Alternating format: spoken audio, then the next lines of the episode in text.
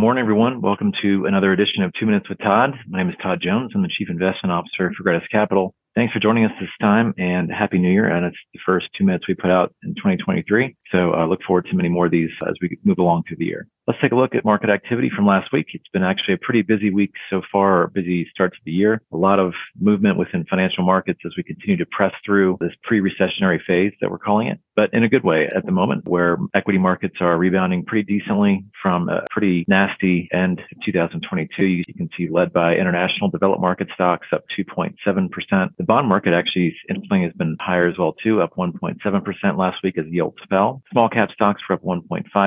The S&P 500 was up 1.2%. And the big loser for the week actually into the last few couple of weeks have been commodities where oil is now down below $80 a barrel. Natural gas has basically been cut in half over the last three to four months. And you can see that broadly, the commodity index is down 3.2% for the week. What's driving some of this activity? Well, I think there's certainly some factors that we could discuss that are, broader reaching, but I did want to touch on a few interesting uh, observations for markets that uh, you know, whenever there's a paradigm shift, as we've been calling it, we should definitely be calling these things out. One of which is the idea that there are now no more negative yielding bonds outstanding uh, across the globe. You can see the chart on chart one that shows the evolution of negative yielding bonds and their amounts outstanding. You can see back in 2016, we started off at about 1.7 trillion negative yielding as Europe started to do their yield curve controls with some of the ECB programs they're putting in place. Globally, negative yielding bonds peaked out with a amount outstanding of about 18 trillion dollars in the December period of 2020. And now here we are, January of 23, and now there's no more negative yielding bonds. Why is this important? Well, I think it just is a sign of the times, if you will, because it does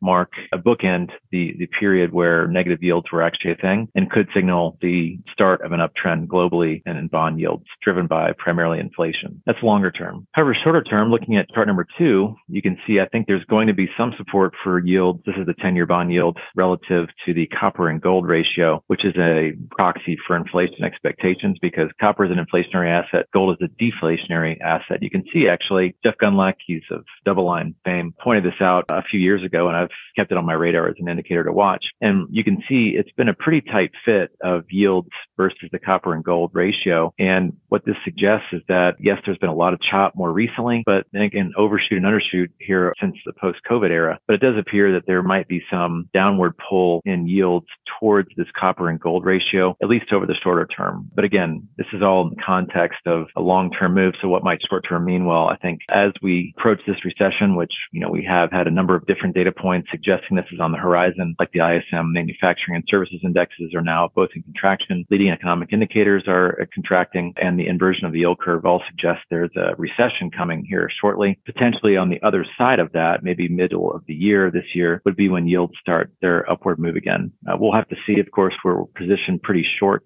on the yield curve, meaning that we don't have a lot of interest rate exposure, but that's kind of our best estimate as to when these things would start to move in the other direction, maybe for a longer period of time. Thanks for joining us. We look forward to speaking to you again sometime soon. Don't hesitate to join us on our Market Matters 2023 outlook which will be describing some more of these items in detail. This is on Wednesday at 2 o'clock. Thanks. Talk to you soon.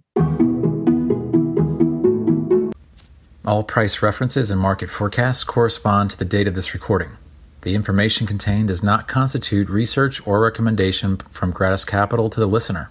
Gratus Capital is not providing any financial, economic, legal, accounting, or tax advice or recommendations in this podcast. In addition, the receipt of this podcast by any listener is not to be taken as constituting the giving of investment advice by Gratus Capital to that listener.